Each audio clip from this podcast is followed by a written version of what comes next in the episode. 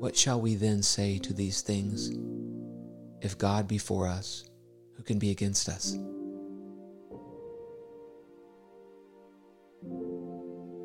He that spared not his own Son, but delivered him up for us all, how shall he not with him also freely give us all things?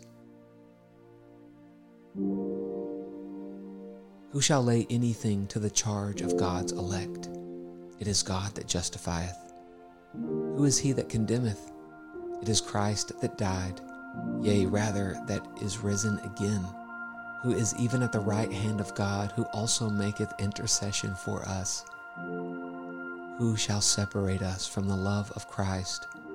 Shall tribulation, or distress, or persecution, or famine, or nakedness, or peril, or sword? As it is written, For thy sake we are killed all the day long. We are accounted as sheep for the slaughter. Nay, in all these things we are more than conquerors through him that loved us.